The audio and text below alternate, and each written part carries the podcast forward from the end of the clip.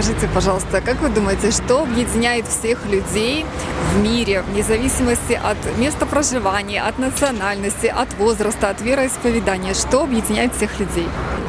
Внутри душа э, у- уважение к другим, э, я думаю, что, э, что объединяет, э, объединяет это э, э, уважение к друг другу.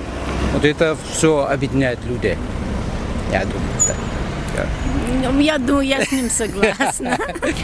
А вот сейчас 21 век, и вокруг много войн, много конфликтов. Вот как вам нравится жить в таком обществе? Что вы думаете на этот счет? Нет, как раз нам вообще так в таком ситуации не нравится, потому что я по происхождению что одних из точек, которые там уже война идет, да, и это просто, я думаю, что это все такие э, политики, э, politician, как это полит- politician по- Ну, политики, политики, да, по-русски.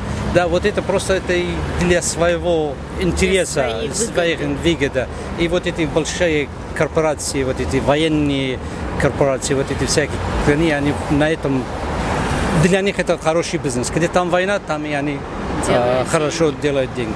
А им все равно. А, там люди погибают, дети погибают, а для них э, двигаться, что, чтобы чем больше для них, тем лучше.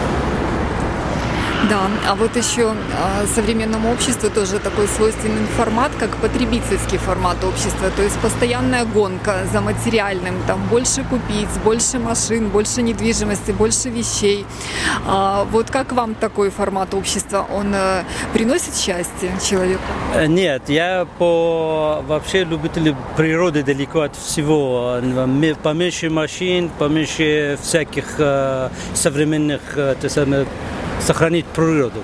Э, больше мне нравится. Ну а как вы считаете, какое общество должно быть? Что такое созидательное общество? Чтобы было простое общество. Вот так просто пошел, поговорить с людьми, поздоровался.